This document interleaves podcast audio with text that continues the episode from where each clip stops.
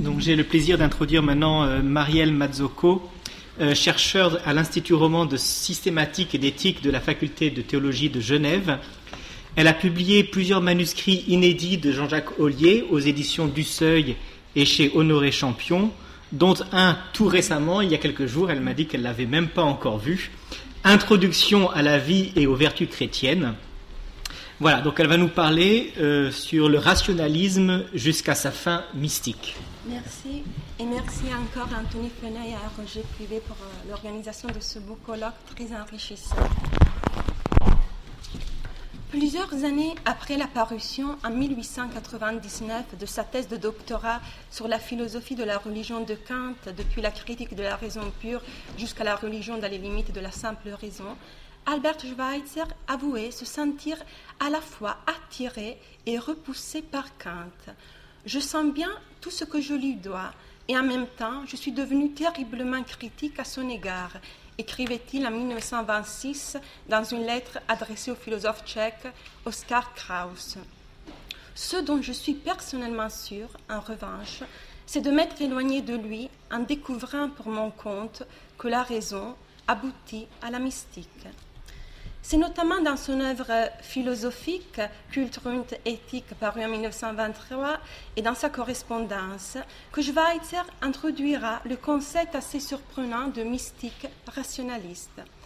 Tout en reconnaissant que la mystique n'est pas une science au sens strict du mot, à ce propos, les mystiques du XVIIe siècle, comme Surin et Bérulle, avaient parlé d'une science à part ou d'une science mystique, Néanmoins, aux yeux de Schweitzer, la mystique ne correspondait pas à une phase décadente de la philosophie ou au crépuscule de la raison. Au contraire, elle en serait le prolongement, voire un accomplissement. Certes, comme l'écrivait Wittgenstein dans ses carnets en 1915, la tendance vers la mystique vient de ce que la science laisse nos désirs insatisfaits.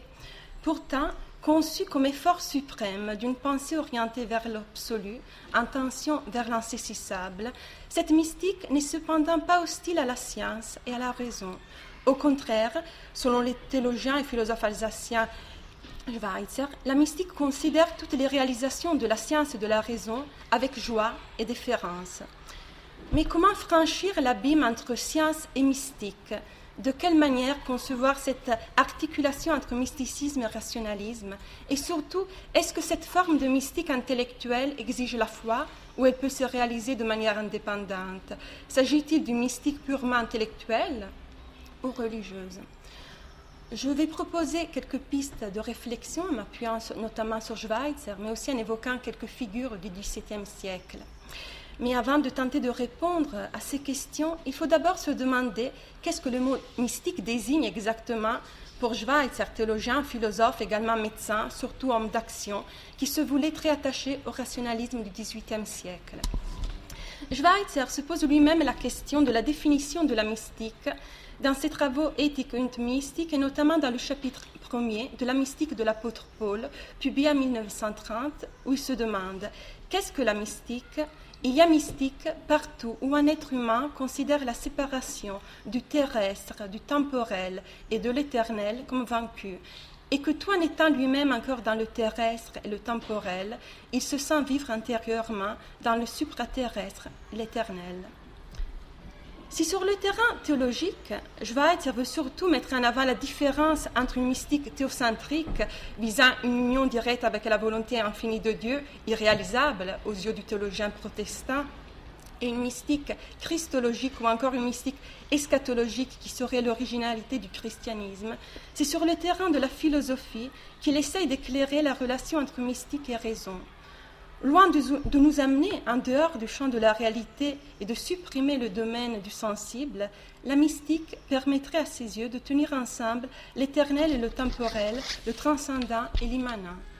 Alors qu'en 1788, Kant avait qualifié de mysticisme l'illusion qui prétend connaître quelque chose des idées métaphysiques, Schweitzer, qui était néanmoins un grand admirateur de Kant, se fait partisan d'une mystique de la réalité et c'est la formule qu'il emploie le plus souvent dans ses écrits, dans sa correspondance.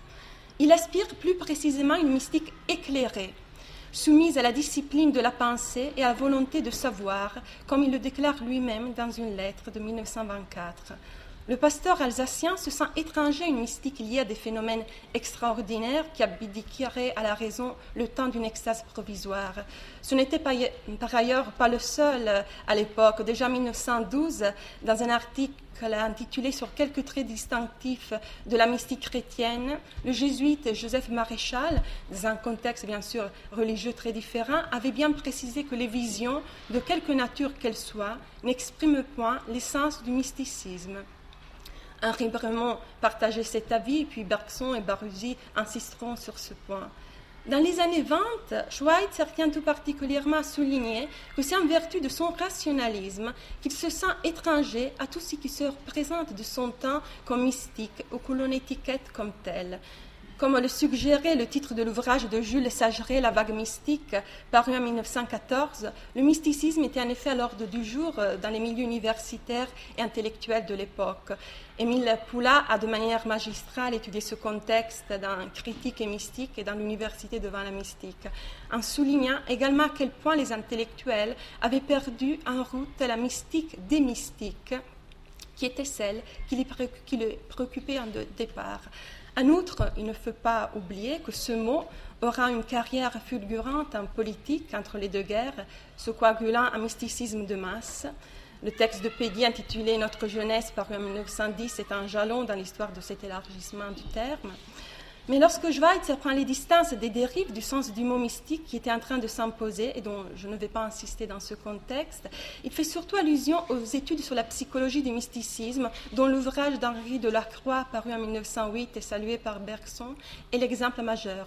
Et d'autre part, il critique le mot mystique employé dans les études ethnographiques sur les primitives pour désigner un vague état de mysticité pré-logique dans un contexte pré-religieux. De manière plus générale, il veut surtout prendre les distances d'un mysticisme affectif qui aboutirait à un sentiment de fusion, voire de confusion avec le tout, car il tient à garder le lien entre raison et mystique. Alors que la mystique primitive, ou une mystique entre guillemets magique, euh, pré-religieuse, est liée non à la pensée euh, rationnelle, mais plutôt à des naïves représentations, la mystique intellectuelle, aux yeux de Schweitz, naît lorsque l'homme commence à réfléchir à ses relations ontologiques et éthiques avec la totalité de l'être, s'ouvrant ainsi au mystère, sans néanmoins le percer.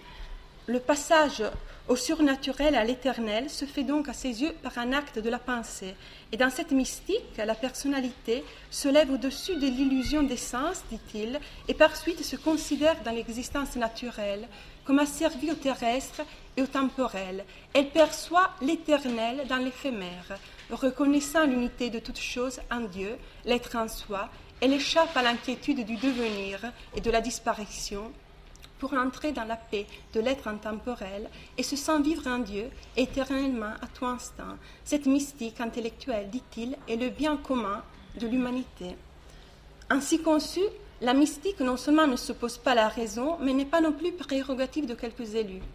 Ce sens mystique est le point d'arrivée, mais aussi de départ, disait Loisy, de ceux qui essayent de percer le mystère et d'atteindre l'union avec l'être. Dans ce sens, Schweitzer qualifie de mysticisme la philosophie de Plotin, la philosophie hegelienne de l'esprit, l'élément mystique étant présenté là comme synonyme de spéculatif.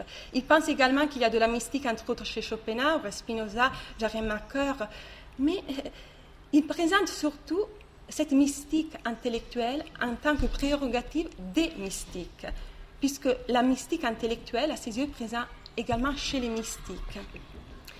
Selon Schweitzer, la mystique apparaît partout où la pensée fait l'effort suprême pour comprendre le rapport de la personnalité avec l'univers. On frôle le mysticisme dès que la raison s'aventure à explorer la relation de Dieu avec le monde, poussée par le désir de saisir le sens de la mystérieuse volonté qui le traverse.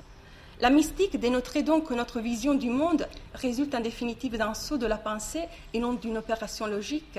Mais c'est l'effort même de penser, écrivit-il en 1925, qui nous conduit jusqu'à ce point extrême du saut, jusqu'à cette ligne de frontière qui n'est pas nettement tracée. Mais ainsi la mystique, dit-il, telle que je la conçois comme fin de la pensée logique, lorsqu'on aura auparavant parcouru l'entier chemin de celle-ci, Peut-elle rester en contact avec toutes les formes valables de la pensée scientifique et même saluer avec beaucoup de respect et d'amitié cette pensée qui cherche audacieusement à prouver toute chose par les moyens de la logique? À la même époque, toujours en 1925, dans un article paru dans le dossier Qu'est-ce que la mystique des cahiers de la Nouvelle Journée, Maurice Blondel s'interrogeait lui aussi sur le problème de la mystique dont il souhaitait fournir une propédeutique rationnelle. Convaincu que la pensée liée à l'action s'exerce encore dans les formes les plus hautes de l'expérience mystique, Blondel se proposait de réconcilier foi et raison en évitant le double péril du rationalisme et du fidéisme. Alors que Maritain soutenait plutôt que dans le domaine de la mystique, la raison n'était pas indépendante et devait forcément recourir à la théologie, Blondel était de l'avis que la raison trouvait dans la mystique une réponse aux questions que la raison pouvait poser et entrevoir, mais pas y répondre. Loin d'impliquer la suspension, ou plutôt la résignation, comme on disait au XVIIe siècle, de la raison dans des régions caligineuses d'une expérience ineffable d'origine divine, la mystique constituerait au contraire l'épanouissement suprême de la raison, à savoir, disait Blondel, le prolongement de la lignée visée de notre connaissance et de notre action. Schweitzer était loin des débats sur la mystique qui intervenaient à l'époque dans un double prolongement, la crise moderniste au sein de l'Église catholique et la crise positiviste au sein de l'université. Et c'est d'une manière asystématique, assez personnelle, que le pasteur alsacien essaye de répondre à la question du mysticisme. Et s'il ne parvient pas à donner un tour systématique à sa philosophie, il a néanmoins le mérite d'employer des notions originales telles mystique éthique, mystique rationaliste ou intellectuelle, qui interpellent autant les philosophes que les théologiens. Mais pour tenter d'illuminer les chemins sauvages des airs inconnus, comme disait Tolère au XIVe siècle, de cette raison mystique, je pense qu'on peut tenter d'observer sa trajectoire et son parcours à partir de deux angles différents en deçà et, au-delà de la ligne de frontière dont parle Schweitzer, à savoir questionner, cette raison mystique à partir de la perspective de ceux qui, au cœur de la foi, déclarent avoir vécu une expérience mystique dont ils revendiquent l'origine divine, s'inscrivant ainsi dans l'horizon d'un don absolu et gratuit, mais aussi à partir de la perspective de ceux dont la pensée part en exploration pour tenter de franchir les limites mêmes de la connaissance. Dans le premier cas, l'interprète, philosophe ou théologien, historien comme sociologue, la mystique étant une affaire interdisciplinaire, l'interprète a accès au récit traité de ceux qui ont mis la main à la plume pour décrire l'indicible ou pour justifier leur expérience, souvent contre leurs détracteurs. Je rappelle par exemple qu'à l'époque de la querelle sur le pur amour du XVIIe siècle, les ouvrages intitulés Justification, éclaircissement euh, se multiplient puisque les écrivains mystiques doivent tenter de justifier leur propre pensée qui est perçue comme étant irrationnelle. Certes, l'expérience mystique en tant que telle implique un saut de la pensée, comme l'indiquait Schweitzer, mieux encore pour citer les Renaud flamands et en particulier Rusbrock au Moyen Âge. Cette fruition est sauvage, comme si l'on s'était égaré car il n'y a là ni mode, ni chemin, ni sentier, ni demeure, ni mesure, ni fin, ni commencement, ni chose qui puisse être exprimée ou décrite.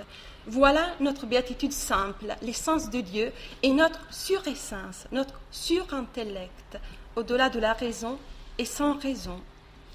Pourtant, cette expérience mystique est qualifiée de connaissance par les mystiques eux-mêmes et n'est pas perçue comme chimère par la raison humaine. À ce propos, il suffit d'évoquer Jacob Böhme, le grand mystique et philosophe allemand, dont l'influence sur Hegel et Schelling n'est plus à démontrer.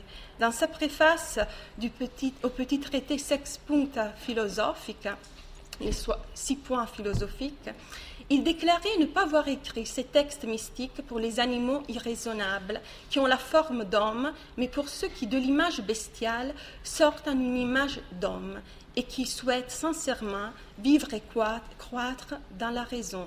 C'est pour cela, dit-il, que nous avons fait ces écrits, et nous leur disons de ne point regarder comme impossible de reconnaître, de savoir de semblables secrets mystiques. Mais pour aborder la mystique, on peut également adopter le point de vue de ceux dont l'élan mystique ne résulte pas d'une expérience vécue et qui, à leur insu, opère une critique de la mystique. Il la problématise en éclairant le sens d'une mystique rationnelle, entre guillemets, ou mystique métaphysique, comme disait Jean Baruzzi, qui était de l'avis que les grands mystiques ont effectué le trajet logique de la pensée avant de s'aventurer par-delà. Parmi ces grands mystiques en équilibre entre foi et raison, je prendrai comme exemple l'écrivain allemand, l'écrivain mystique allemand, mais aussi théologien et médecin, Johannes Schäffler, alias Angelus Silesius, dont le Cherubinisker Wandersmann, chef-d'œuvre de la mystique de l'âge baroque, est en réalité le résultat d'une élaboration intellectuelle de la mystique au sein de la foi. C'est sous forme de notions abstraites que la mystique se présente au poète baroque, que Leibniz soupçonnera d'athéisme spéculatif caché. Entre 1650 et juin 1652, lorsqu'il occupe le poste de médecin à la cour du duc d'Euls, Angelus Silesius achète un exemplaire d'un dictionnaire mystique, la Protéologia Mystica Clavis du jésuite Sandeus, paru en 1640, qui était un véritable vocabulaire dont le but était de donner des termes mystiques, des définitions, une clé d'interprétation pour pénétrer dans la région encore inexplorée du langage mystique, afin, disait-il, de résoudre ces épineuses subtilités qui causent du tumulte, du tumulte dans les écoles des philosophes et des théologiens et qui enflamment les scolastiques contre les mystiques. Or, en 1652, l'année même où il entreprend la rédaction du pèlerin chérubinique, Silésius fait interfolier ce dictionnaire et commence à l'annoter en recopiant de centaines d'extraits et de citations empruntées aux auteurs mystiques issus d'époques, lieux et d'origines différentes, notamment les mystiques flamands. Mais que se cache-t-il derrière ce travail mené avec une précision presque obsessive? Homme de science, à 18 ans, il déclarait Mon but est la science. Silésius analyse chaque notion mystique. Il ausculte les battements parfois irréguliers du langage mystique. Il dissèque comme un médecin son tissu linguistique afin de comprendre le sens et l'origine des récits mystiques qu'il a dévorés avec avidité. Derrière l'esprit méthodique se cache un homme tourmenté en quête de la clé, de la clavis, pour pénétrer dans un hémisphère spirituel qui n'a pas atteint par l'expérience, mais dont il ne met pas en doute la véridicité. Je rappelle qu'à cette époque, il est encore protestant il deviendra par la suite, il va se convertir par la suite au catholicisme, il devient, sera un curé euh, franciscain, et euh, il va renier la mystique au moment de la conversion au catholicisme, ce qui peut sembler un petit peu paradoxal. Loin d'être le fruit en réalité d'une improvisation poétique, le pèlerin chérubinique qui est un chef-d'œuvre de la mystique chrétienne et un exemple de ce qu'on a pu définir l'essentialisme de la mystique, qui a été étudié par la suite par Baruzzi et par Orsibal. Cet ouvrage serait donc le résultat d'un travail d'érudition patient, méthodique, mené sur un dictionnaire mystique, alors que tout le monde imagine qu'en réalité c'est le chef-d'œuvre d'un mystique ayant vécu ses expériences ou d'un poète. Un travail donc méthodique mené sur un dictionnaire afin de comprendre la mystique non seulement par la foi, mais surtout par la raison. S'il est vrai que l'ouvrage n'est pas le fruit d'expériences personnelles, Jean Baruzzi, qui nous a livré sans doute l'une des plus belles études sur Silesius, a peut-être eu tort de dire qu'il n'a vécu, qu'il que dans l'imagination l'union mystique, car l'itinéraire du Wandersmann est bien réel. Dans le cœur Rubiniska Wandersmann, raison et foi mystique parcourent ensemble le chemin jusqu'à cette ligne de frontière, jusqu'au saut extrême, au regard d'un idéal commun, à la recherche d'une connaissance authentique. Et c'est la raison pour laquelle peut-être Silésius a été interpellé beaucoup de philosophes, notamment Schopenhauer, Hegel, et qu'il a été beaucoup étudié au XXe siècle dans le cadre de la crise moderniste. Mais qu'il s'agisse d'une expérience s'inscrivant dans l'horizon d'un don absolu ou corps d'une expérience intellectuelle avec ou sans la foi, cette expérience n'est pas irrationnelle ou imaginaire. Il s'agit d'une connaissance expérimentale. Et ici, j'ouvre peut-être une parenthèse au sujet de la question du mot expérience. Puisqu'en effet, nous ne devons pas peut-être employer des catégories de la philosophie du XIXe siècle, ou plus largement de la phénoménologie, pour étudier l'expérience mystique, puisque le mot expérience revient pour la première fois sous la plume des mystiques du XVIIe siècle, qui doivent se justifier et il parle d'expérience et de connaissances expérimentales. C'est justement la définition qui donne euh, la plupart des mystiques, euh, notamment à partir de Surin, dans le cadre de la querelle du pur amour, lorsqu'il faut se justifier. Mais il ne s'agit pas peut-être de l'expérience, comme on a l'habitude d'en parler dans un cadre philosophique ou théologique, mais c'est vraiment revenir à la source étymologique de l'ex per iri, d'aller dans une direction toi, ne pas, sans oublier l'origine, l'ex, c'est le moment extatique dont tu parlais tout à l'heure il y a une origine et puis une direction. C'est l'itinéraire du Wandersmann. Il y a toujours l'origine, l'ex, et puis le père. Il faut passer à travers par quelque chose pour aller puis dans une autre direction. Puisqu'il y a toujours le moment du retour.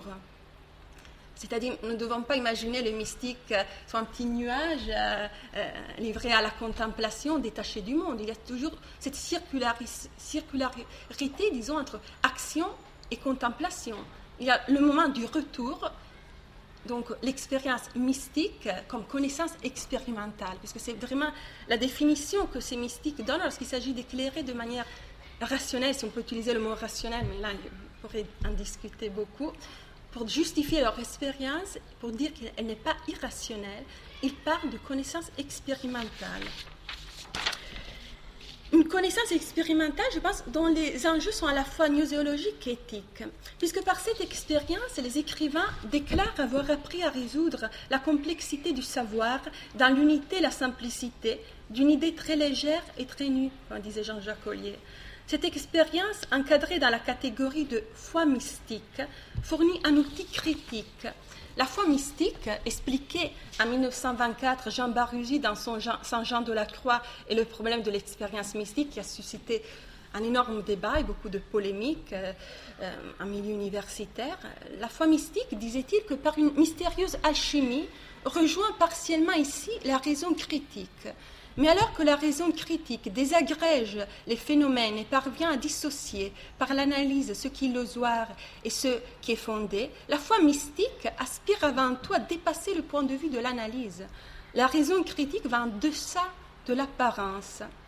La foi mystique, au contraire, selon Barusi, va au-delà de l'apparence. Elle reprocherait au fait aperçu non pas d'être obscur, mais d'être trôné et trop tranché. La foi nue, sans image, sans figure, chantée par les mystiques, est l'instrument d'une critique de l'apparence, de toute expérience pseudo-surnaturelle. Elle est plutôt une expérience de l'entendement pur qui conduit à une sorte de conscience de l'en soi des choses. Mais en deuxième lieu, cette forme de connaissance mystique est liée à l'action. J'ai cité Blondel, mais je voudrais citer encore une fois le jésuite allemand Maximilien Sandeus, qui dans sa théologie mystica, il écrivait que la connaissance expérimentale de Dieu, propre à l'union mystique, consiste dans une action vivante de l'intellect et de la foi, action vitale intellectus. Cette connaissance mystique se traduit dans l'action. Le parcours de mantes mystiques d'époques différentes témoigne de cette circulation entre foi, raison et action. On pourrait évoquer Madame Guyon, dont les enjeux politiques de sa pensée mystique avaient fait trembler la cour du roi Soleil à Versailles, ou encore quelqu'un plus proche de nous, le secrétaire de l'ONU, Daga Marskold, décédé en 1961 dans un accident d'avion, qui se demandait justement où passe la frontière entre raison et mystique. Dans son journal, Jalon, en 1951, il écrivait Ici prend fin ce que je connais, mais au-delà de la frontière, mon être pressent une origine possible. Ici, le désir se purifie et devient franchise. Chaque acte est préparation, chaque choix, un oui à l'inconnu. C'est à la frontière de l'inouï que la connaissance mystique se transforme en action. La mystique est à la fin du chemin de la pensée, mais elle n'est pas elle-même sa fin. En tant que force spirituelle, elle doit se réaliser dans le monde. D'ailleurs, comme Schweitzer le soulignait, une mystique repliée sur elle-même serait comme le sel qui aurait perdu sa saveur. Il faut viser une mystique en mouvement, ce qui implique une circularité, comme je disais tout à l'heure, entre action et pensée, entre extérieur et intérieur. Le sens mystique, fondement de la connaissance, source de la religion, de la morale et de l'art, racine de l'humanité, comme l'apostropha Loisy à la même époque dans son ouvrage Religion, doit susciter un élan éthique et s'incarner dans le monde. l'éthique serait ainsi la fleur qui pousse du terrain de la mystique. L'éthique du respect de la vie au cœur de la pensée de Schweitz est un véritable noyau ontologique de la vie morale, né à ses yeux d'une raison mystique, à tel point que mystique éthique et éthique mystique, rationalisme mystique ou mystique rationnel sont à ses yeux des termes interchangeables. Tout en convaincu que le progrès véritable dans le monde est en dernière analyse provoqué par le rationalisme, comme il l'avouait souvent, cependant Schweitz critiquait les limites de la raison. Au lendemain de la Première Guerre mondiale, il affirmait qu'une nouvelle conception rationnelle du monde devait émerger de ce chaos. Étant largement imprégné de la connaissance scientifique des phénomènes et ayant exploré toutes les catégories du raisonnement et de l'entendement, elle voudrait, cette nouvelle connaissance, découvrir la signification dernière de l'être et de la vie et en déchiffrer et en déchiffrer quelques-unes de ces énigmes. Une phrase importante qui souligne dans la civilisation et l'éthique, la traduction de l'ouvrage en allemand, l'ultime savoir permettant à l'homme de se sentir intégré au sein de l'être universel s'apparente, dit-on, au mysticisme. Cette connaissance ultime, coïncidant avec le mysticisme, n'est pas confinée dans les régions de l'indicible et n'aboutit pas à une connaissance uniquement apophatique et au silence de l'intellect, mais elle se traduit en effort éthique. L'ultime savoir n'aboutit pas au crépuscule de la raison, mais à l'aube d'une nouvelle intelligence, une intelligence mystique qui éclaire nos pas au milieu des ruines, afin de repenser une société où raison et foi, philosophie et théologie se rejoignent sans difficulté. Cette harmonie entre religion et pensée rationnelle n'était pas illusoire pour Schweitzer, dans la mesure où il croyait que la religion la plus intime tend à devenir intellectuelle et la pensée la plus profonde spirituelle. Certes, il était tout à fait conscient de tendre à effacer les frontières entre pensée religieuse et pensée philosophique et de n'être pas systématique. Et il plaisantait en disant Voilà pourquoi tant de livres de théologie me tombent des mains, parce que philosophiquement, je n'y comprends rien.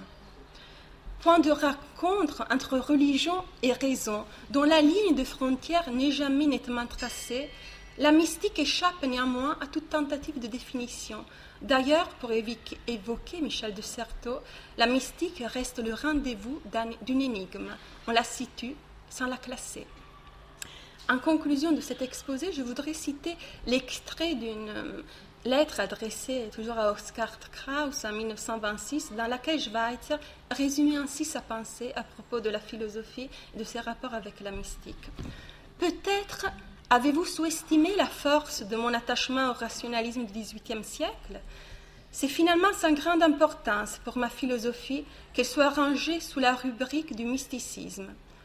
Je ressens avec une telle, telle intensité la mystique comme un aboutissement, comme l'aboutissement d'une traversée totale du rationalisme, que je ne saurais jamais insister assez sur ce qui me relie à celui-ci. Ce n'est qu'au bout de ce chemin que la mystique me paraît justifiée en tant qu'accomplissement du rationalisme. Tant pis si disant cela, je heurte les esprits et ne rencontre qu'incompréhension. Je veux être celui qui aura pensé le rationalisme jusqu'à sa fin mystique. Voilà ma clé, voilà comment j'essaye de me comprendre dans mon être le plus intime.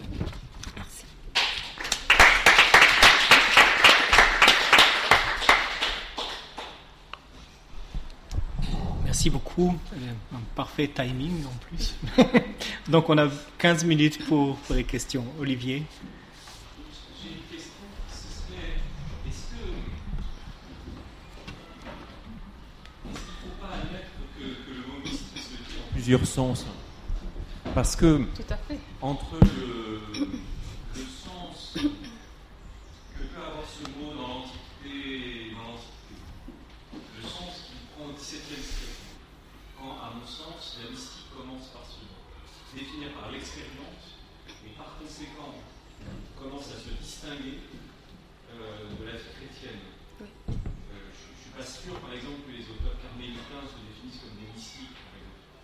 Non, justement, puisque au XVIe siècle, le mot mystique n'existe pas.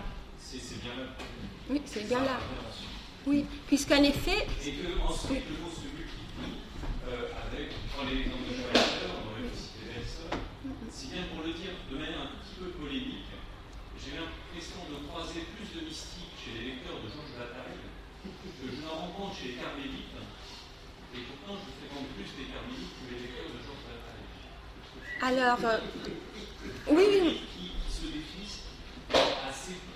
des mystiques.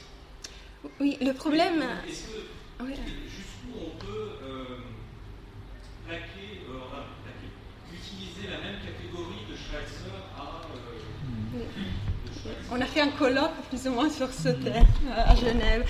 Alors, C'est une question. Oui, oui, et c'est une question très intéressante qui me permet justement de développer ce point, puisque le mot mystique en tant que substantif apparaît au XVIIe siècle et de manière polémique. Avant, euh, je pense à euh, Pseudodoni, c'est la théologie mystique. Donc, euh, c'est toujours en tant qu'adjectif qu'elle est utilisée, ou bien on parle plutôt des contemplatives à l'époque des Renaud flamands. Le mot mystique, en tant que tel, comme substantif, apparaît au XVIIe siècle lorsqu'on parle des mystiques, et, et on- puis de la connaissance expérimentale dont j'ai parlé.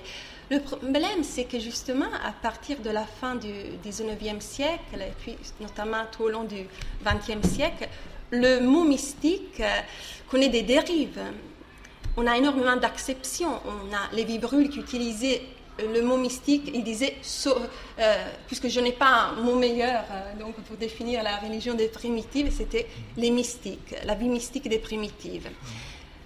On a des, disons que chacun peut s'approprier du mot mystique, mais avec des acceptions très différentes, au point qu'on a justement le flou. Bataille parle plutôt de mysticisme, mais c'est l'idée plutôt de la fusion euh, avec le tout, de, euh, avec le paysage, ce qui ne relève pas de la mystique au sens fort du terme. Euh, Baruzzi parlait justement de l'emploi légitime abusif du terme mystique.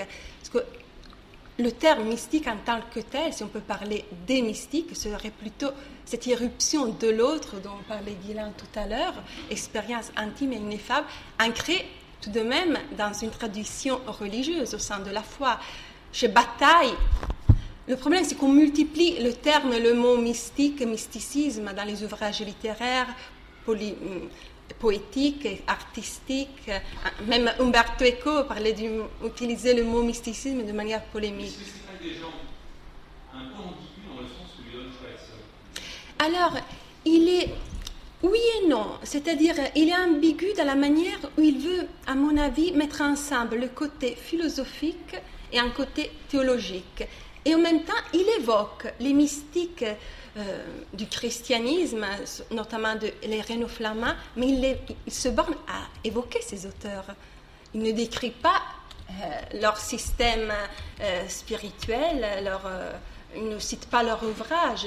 Donc, à mon avis, l'ambiguïté en Schweitzer, c'est justement de vouloir mettre ensemble ce côté intellectuel et un côté mystique propre au christianisme, puisque dans la mystique de l'apôtre Paul, il parle, il développe la question d'un point de vue théologique de la mystique, mais c'est justement l'idée d'une mystique christologique, christocentrique, qui serait à son avis l'originalité du christianisme.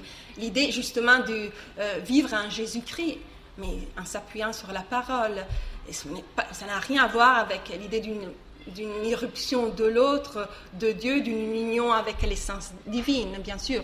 Il prend les distances euh, vis-à-vis de cette idée d'union avec euh, l'essence divine qu'on retrouve chez Eckhart et, et dans la mystique spéculative. Puis le problème, c'est que c'est sur le terrain philosophique et non théologique qu'il essaye de développer l'idée d'une mystique intellectuelle, disons prérogative de toute l'humanité, comme il dit.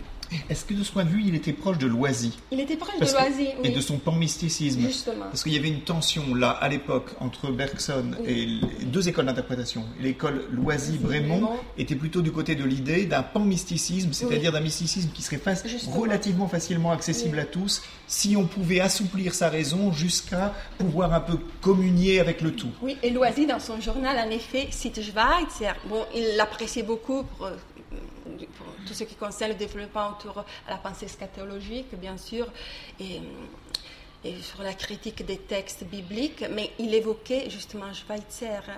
Puis on ouvre le, chapitre Loisy, devient très vaste, puisqu'on rentre au sein de la crise moderniste.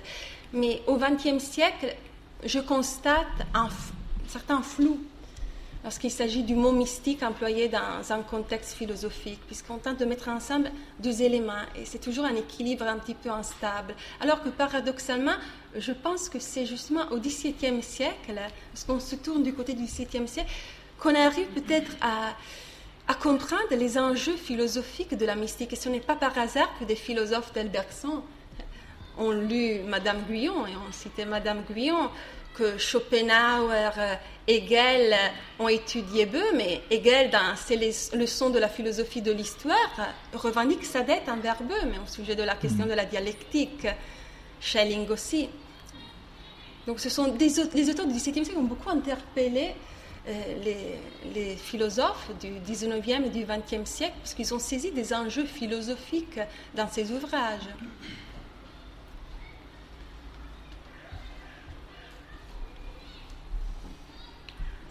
Oui.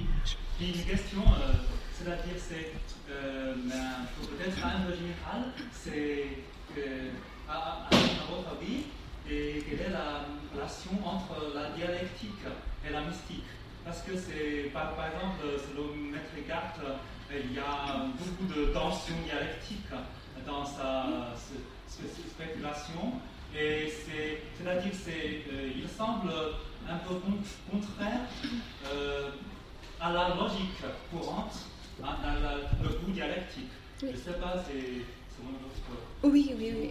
Puis, ça dépend si on parle de la dialectique selon Hegel. Et puis là, il faudrait offrir un autre discours, que pour la dialectique hegelienne, lorsque Hegel cite Böhme, il, pense surtout à l'alternance à la dialectique en deux entre un élément positif et négatif dont parlait euh, Böhme. Et de manière plus générale, euh, oui, la logique, la mystique dépasse la logique, puisqu'elle ne respecte pas le principe de non-contradiction, mais plutôt la, la, la oppositor, la coïncidence oppositor. Vous pouvez lire Nicolas Docus, je pense que c'est l'exemple le plus éclairant à cet avis. La, Maître Écart, à mon avis, est plus philosophe que mystique. Oui, c'est ça. C'est très. Et là, justement, si on parle de dialectique, euh, à mon avis, c'est plutôt l'idée d'une dialectique dans l'idée même du vide, dont par, du vide dont parle l'écart. C'est un paradoxe, certes, mais c'est là qu'il euh, qu'il vise l'idée même de l'unité et de l'essence divine, dans cette idée du détachement qui est au cœur euh, de, la, de la pensée de Maître Écart. Puis, il faut voir de quelle manière définir la dialectique Puisque on peut la situer à partir de plusieurs perspectives, puisque chez Hegel c'est quelque chose, chez Carr c'est autre chose.